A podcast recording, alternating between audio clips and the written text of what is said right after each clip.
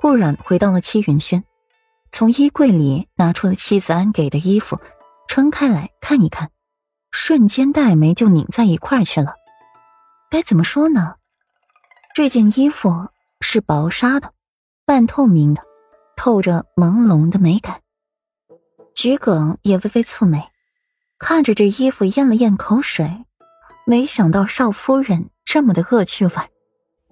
世子妃。这是您要穿的吗？桔梗发出了颤音，这不太像世子妃的风格呀。穿。顾阮盯着这衣服，掷地有声。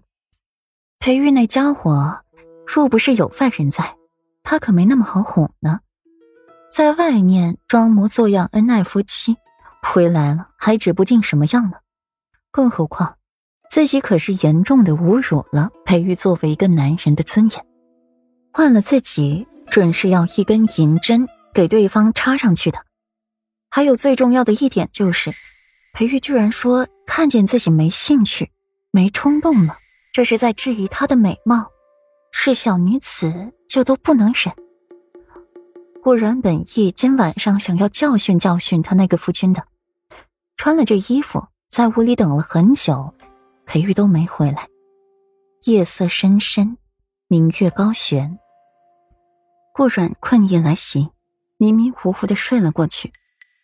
睡梦间，身子一沉，感觉有一座山压在自己身上似的，沉重的令人喘不过气来。顾阮迷蒙的睁开了眼睛，看到附在自己身上的裴玉，眼眸微微发红，渐渐布满了整个眸子。裴玉吐气如兰。手通过了宽大的袖袍，穿进了衣服里，守着顾软的身子，唇瓣有一下没一下的蹭着顾软的唇瓣，身子发烫。顾软的手臂攀附着裴玉的肩膀，无措的看着裴玉，脑袋中有瞬间的空白。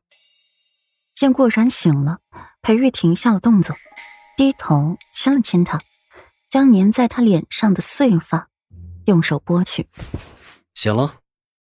方才裴玉沐浴回来，屋里的烛火闪烁，屋外留着温情和桔梗守夜，脸上微醺红的脸颊让裴玉的眸色一暗，复而想起了妻子安今日说的话：“哄我穿衣服。”裴玉又想起了顾阮穿自己锦衣的画面来，心头一热，大步迈进了房门，刚推开了门，就闻到了淡淡的香味。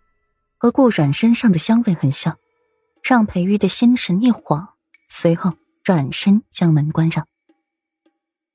裴玉朝屋里走，撩开了帷幔，只看见顾阮穿着妖娆撩人的衣服，静静的躺在床上，衣服柔软的贴在了顾阮妖娆的身段上，每一条曲线都清楚分明，偏小美人睡着了，只是这心间越来越热了。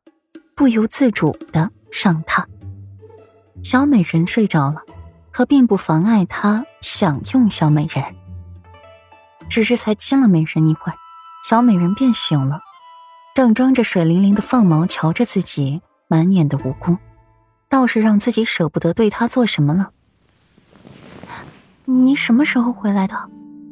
声音娇美，顾阮揉揉眼睛，原本想要等裴玉的。结果自己先睡了，刚回来，困了。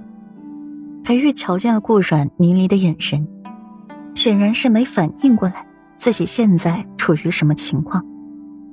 嗯，睡吧，我困了。